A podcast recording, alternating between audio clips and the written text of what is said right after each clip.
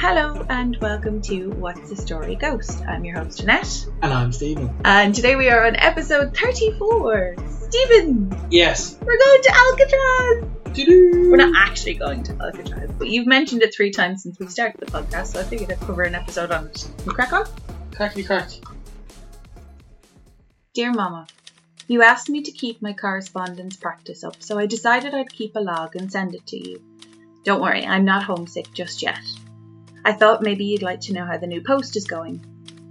I just finished unpacking my suitcase in the quarters I've been assigned. Yes, I folded what needed folding and hung what needed hanging. Although I've been told they're more concerned here with our ability to work than how pressed our uniform is, but I don't imagine the rest of the job is as lackadaisy. Nothing really interesting tonight to report. I just thought I'd tell you I miss you and will look forward to your reply. All my love, Ned. Dear Mama, It's quite full on here, learning all the drills and duties. Alcatraz is not like other places I've worked. I feel like a newbie. Some of the worst of the worst get sent here, so we have to count the prisoners up to 13 times a day. One of the more seasoned guards has taken me under his wing, and he's been showing me the ropes. I know you said it's just as important to be professional as it is to be friendly with my colleagues, so I've tried to socialise, albeit a bit hard on the island, but we do have a bowling alley.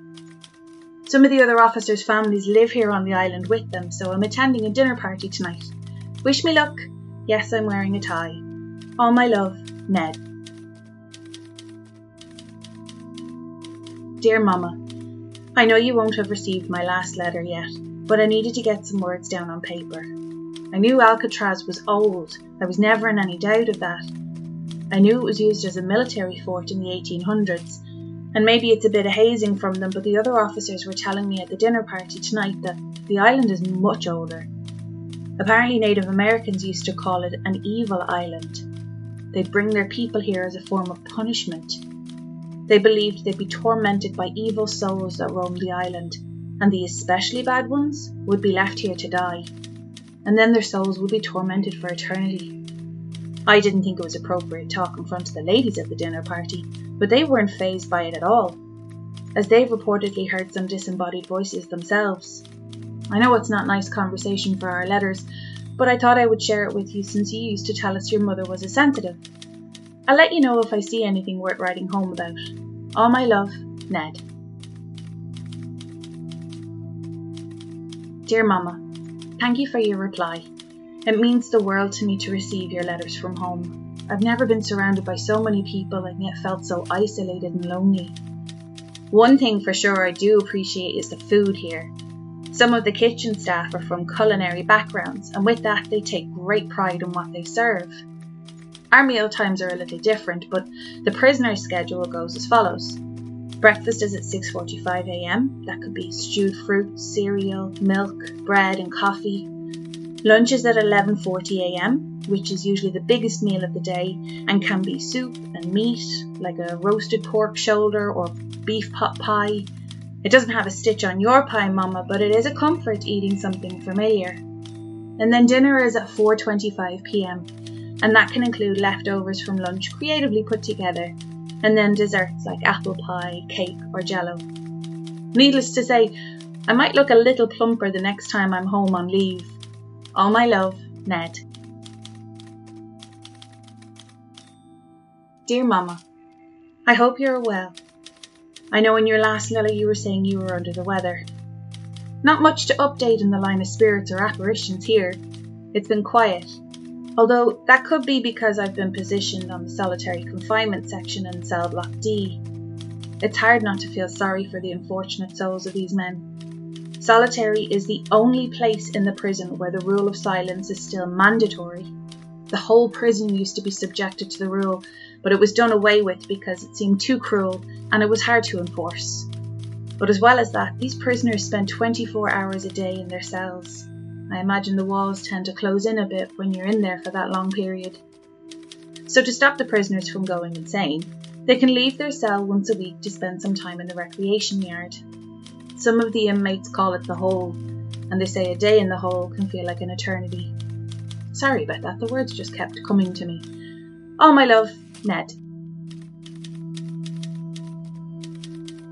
Dear Mama, So good to hear you're feeling better. How did Dad find cooking while you were on bed rest? Never been his strong point. I was thinking, maybe you and Dad could come to San Francisco for a visit. I'll be honest, the thought came to mind because the officers and I were having dinner the other evening and they were telling me about the snitch box. It's the nickname the prisoners gave the metal detectors. They're very sensitive and can sometimes be set off by the buckles on some of the prisoners' shoes and the likes. But the worst false alarm was when Al Capone's mother and brother came to visit him while he was serving a sentence here. Unfortunately, and forgive me for being so crude, but apparently the metal clasps on his mother's corset kept setting off the metal detectors, forcing her to strip down. Anyway, let me know if you can make it out. I'd love to show you the city. All my love, Ned. Dear Mama, I'm sorry it's been a while since I wrote. I've not been well. I wish I could say it was the harsh weather or doing the night rounds, and I suppose walking the perimeter out at the fences in the rain doesn't help but it's more of an illness of my mind. I can't sleep, and when I do, the nightmares, Mama, are so bad.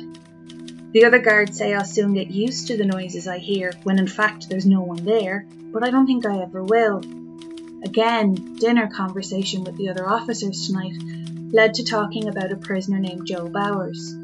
He was an inmate who attempted suicide. He really wasn't well.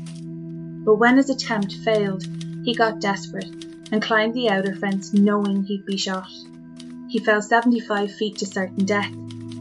I was walking near that fence tonight when, Mama, I am sure I heard a cry and a low rumbling moaning. It was coming from the direction of the fence, but it sounded like it originated below the surface. In the prison's lifetime of 1,545 inmates, there's been 14 attempts to escape, involving 36 prisoners, so God knows who or what I heard.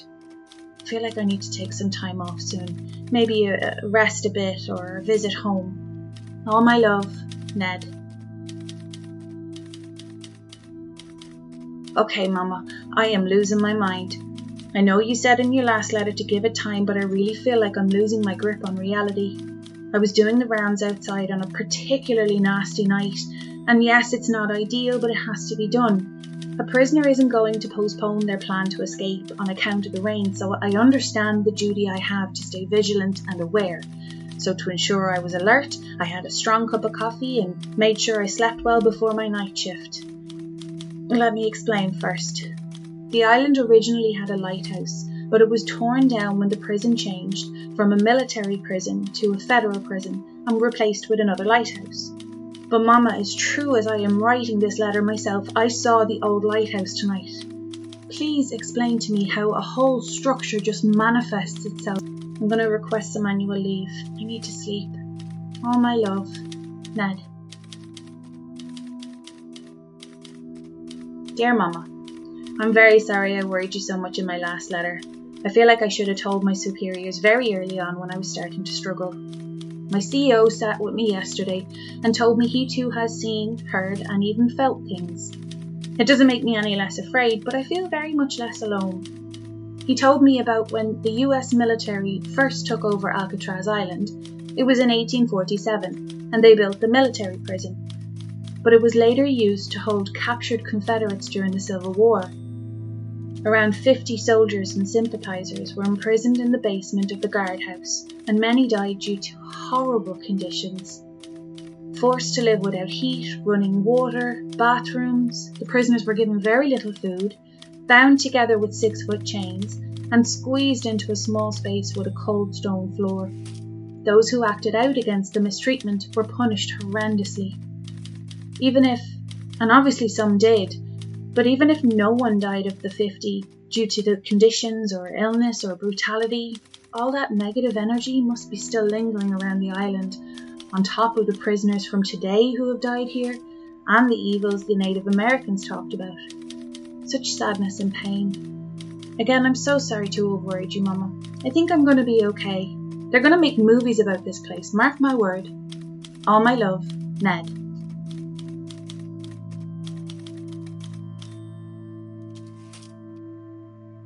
Alcatraz was a max security federal prison. It operated from 1934 to 1963, but something lived there long before it was used as a military fort, and even earlier than that. Most Alcatraz prisoners were kept in B blocks and C blocks, known affectionately as Broadway. This area has been said to be haunted by many visitors, guards, and park rangers. Despite hearing sounds of men running, night watchmen have found no one on the upper levels. It's also been reported that visitors have heard voices talking, moaning, or sobbing, noticed cold spots and strange smells in these areas. As well as visitors today witnessing ghostly events, prisoners reported seeing strange floating orbs, hearing whispers, and seeing doors slam even after they've been closed. Some guards have reported seeing apparitions, including a group of Native Americans who mysteriously vanished. All the movies about great escapes or great historical documentaries really can't explain what those prisoners went through. The sense of dread, cold, and unease that people describe today are just feelings left behind by the prisoners whose footsteps you're walking in. What do you think of that story? That's really good. Yeah? Yeah. You happy to cover it? Yeah, I love I love Alcatraz. Yeah. I spent a lot of the time thinking about the movie. And that was the funny the letter bit. That he was like, I reckon they're gonna write movies like this. And I was like, You are so right, Ned. I, I, swear, I don't for one second think that it's an easy job. I think the mental strain on prison guards is, I wouldn't say glossed over, but kind of Hollywoodized. When we were covering Kilmainham jail, I fell down a rabbit hole of watching the documentary that was done on, I think it was RTE or something, about Mountjoy. Oh yeah. And some of the prison guards there were saying Favorite that, quote from that? Oh, something about cheese. Oh, what was it? What was it? Cheese. Wasn't it Easter? No, it's not cheese that I'm thinking of. What is it? Cornflakes for breakfast. Oh yeah. Cornflakes for dinner. I'm gonna turn into a bleeding cornflake. No, but the guards there were saying that there's a, a, a very fine tipping balance that you have to have of being friendly with the prisoners to keep everybody happy and calm and somewhat sane. But then at the same time, you can't let it be seen that you're soft because you're still there to keep order. You're still there because they're in prison for doing something they shouldn't have done. But I, I just, I was trying to imagine like nearly like a, an officer's log. And, and then I was thinking, well, if I was going to write to anyone, it'd be to write home to, to have something because when you move to the island, you don't just work on the island, you move to the island. I didn't know that. I did do a little bit of reading up on the, the movie.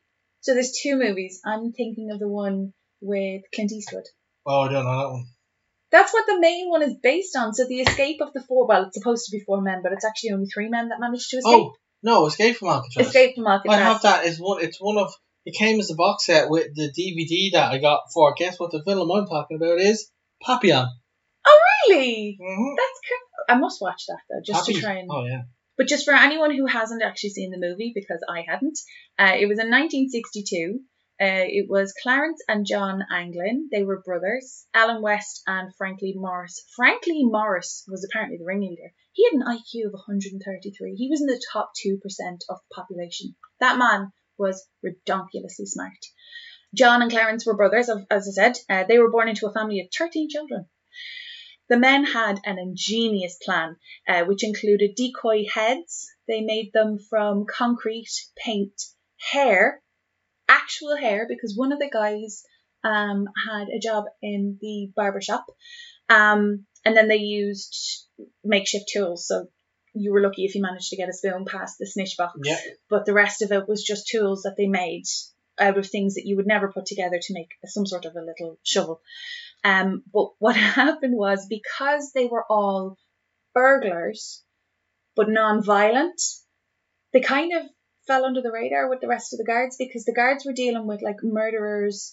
So anyone who was non-violent, they kind of they just Left alone. yeah. Um, so much so that the four men, the four men originally asked to be put beside each other, and the guys went, "Oh yeah, sure, no worries." So they got four cells side by side. In prisons, obviously, you're not going to have a, a event with screws exposed that Mm. you could just remove and then whatever. But there was one. So what they did was they all dug a hole out of the vent in their own room, um, so that they could all basically meet up in the one directly underneath the the vent with the no concrete. So they made covers for the holes in their room out of cardboard and paint and grate, and it was so elaborate. I actually had because it went well last time the pictures, I figured I would show you. I'm not 100% sure too much information on Alan West. All I know is that he didn't make it because he misjudged the width of the hole that he carved. So when they all said, right, okay, we're all ready to go, he hadn't carved a hole big enough, couldn't fit through. God love him, frankly, Morris did actually try his best to help him, but it was just too difficult and they were running out of time, so the choice had to be made. Um, so the plan was that they would climb upward through 30 feet of plumbing to the roof, bearing in mind they, they built a craft out of 50 raincoats um, that, that they tugged with them through uh, 30 feet of piping to the roof. Once there, they made their way across the roof, down 50 feet of piping, then across the main courtyard, sneaking past the guards, and then they found their way to the shore where they inflated the they inflated where they inflated the flotation device, um, and then they were off. Now. The FBI investigation was closed December 31st, 1979, and according to officials, they most likely uh, the most likely outcome was that the men had drowned in San Francisco Bay, which is exactly what I would say if I couldn't solve a case. But I happen to know Go. the Mythbusters Yes. did this, and when you said it crawled through the mud, and then when you started said making the flotation, Yeah. I was like, I seen Jamie and the fella he doesn't really like on a show do this, and they, s- I think, uh, I think the outcome was it could be done. yes, because they they vulcanized the rubber raincoats together, and that's how they ended up making the raft. Now, you know as much as I do now.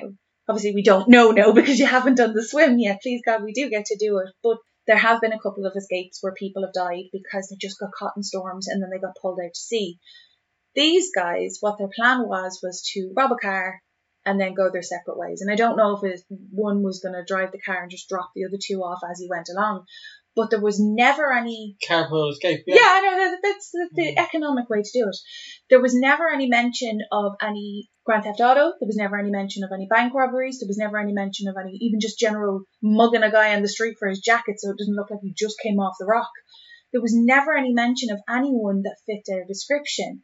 So either they died or prison worked and they were rehabilitated and they never committed any other crimes and lived happily ever after. That's my theory. Sorry, what? So they escaped, they either escaped and died because you can or they didn't. or they escaped and they didn't die and they never committed any other I crimes. see what you mean. I misunderstood. Because Yeah. they, they, there was no other crimes committed where people would say, oh, he was five foot six with dark hair and had a mustache or whatever. Now, I have some discussy bits in case you wanted any other information, like say on the cells or the first warden. Oh, earned activities. So, like I said, if you were a good or a model inmate, you were Mhm. allowed to have a job. So the way it would work, you could work time served, I think is the way that they said it. For each month that you worked within your first year, you got two days off your sentence. So essentially, if you do one year, Yeah. you get 24 days off your sentence. Now, the only thing is, no one's going to get a job within the first year. You have to prove that you're a model inmate. Right. But essentially, if you get a 10 year sentence, you could easily knock about 528 days off that. Just by going in, doing your job, That's keeping your head down, your socks up. Yeah, Oh, it's it's yeah. just shy. It's it's just under two years. But people would do it just keeping themselves busy. But the other thing that it's I a was gonna- win-win. Like if you're stuck in there, it just seems to me like I'd rather just be kept doing something Yeah. rather than in my own mind. Plus, five to twelve cent doesn't sound like a lot, but when a bar of soap is something that's classed as a luxury, like you get usual stuff that is Yeah. the basic. But the one thing that I thought was absolutely brilliant was the prison band, and they were called the Rock Islanders. Yeah. And Al Capone begged, pleaded, and borrowed to get in, and eventually he did. And he wrote his, uh, he wrote home a letter to I think it was his brother or his son, and he said that he'd learned how to play the tenor guitar, the tenor banjo, and was learning how to play the mandolin. And he learned over like 500 songs. So between half five and half seven in the evening time, you were allowed to play your instruments. If you did before that or after that, you'd be reprimanded and your instrument would be taken from you because you were allowed to buy. Like again, model inmates were allowed to buy. So when people think, oh, how did they manage to the guys who escaped? How did they manage to do all that without making noise? I'm like, okay, one, it's it's a noisy place regardless, Yeah. but they did a lot of their digging or a lot of their craft, uh, their carving between five and seven when Yeah. it was super noisy because everyone was chatting and singing and playing music. Did you know anything about the Battle of No. Alcatraz? So there was a massive riot. I think it was in 1946. Six prisoners overpowered the guards and stole their weapons, and it looked like they had the upper hand. And then they realised that of all the guards that they were holding hostage, no one of them had the key to the rec yard, so it was confined to the one area. And basically, they just started shooting. Three prisoners died, two guards died, but it lasted two days. And then the few prisoners that did seize the opportunity and managed to make it to shore re arrested and brought back, but a few weren't.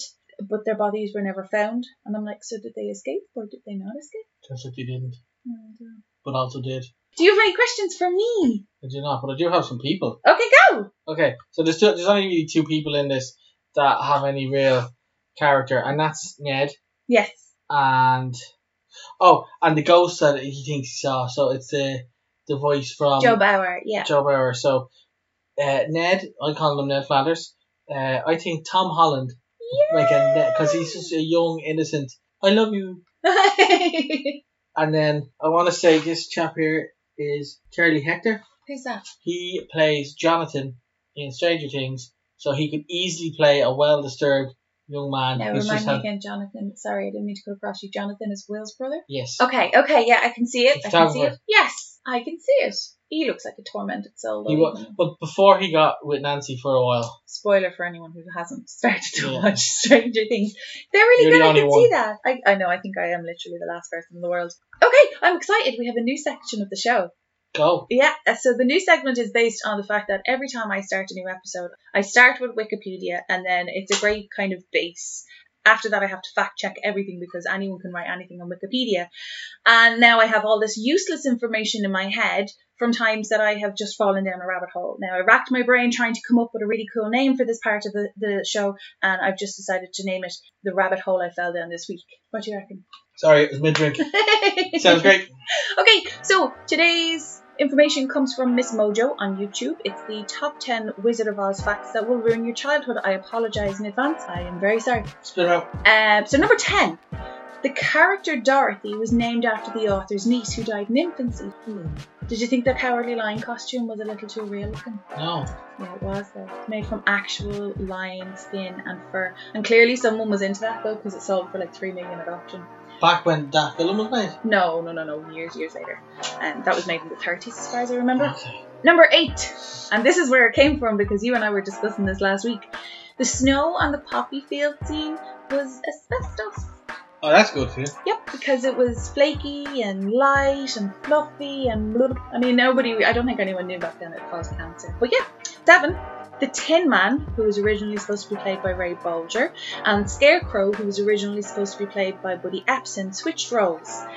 Uh, but it kind of backfired. Scarecrow was the dream role for Ray Bolger, so he convinced them to switch them. But Buddy Ebsen had a severe aluminum reaction, um, so bad that he ended up hospitalised. And when they realised that he wasn't going to get better in time for the production to continue, they replaced him with who we now know as Tin Man, uh, Jack Hay. Number six. Judy Garland was forced to lose weight. She endured horrific comments from MGM executives, with some including studio head Louis B. Mayer, calling her a. Now, I don't remember, I don't know what you remember, but I don't remember a fat little pig with pigtails. He put her on a diet of chicken soup, coffee, and cigarette. She was what age? Baby. Baby, baby, baby. Because back then, they didn't give two flutes No. about child laws and work, and we'll get to that, but there's more. Number five, Margaret Hamilton, the Wicked Witch, uh, suffered a horrific injury while filming because the elevator below the set malfunctioned during the scene where she disappeared in a cloud of red smoke and fire. Um, they went with the original rehearsal shot that didn't involve any bodily harm, obviously, um, but also her green makeup was so toxic that she could only ingest food in liquid form. So they would basically have to blend all of her food for her, and she would be just having a stew smoothie. Why? Because the green paint. Mm. If, if she ate it, like if she had a sandwich and the green paint got on the, the bread, Oh, I see what you mean. They had to bypass. yeah. They had to throw bread sandwiches from from afar. Don't let it hit your face. yeah, but they just blended everything, or Yeah. she was just on a, pretty much the same chicken broth, I suppose, as poor old Dorothy.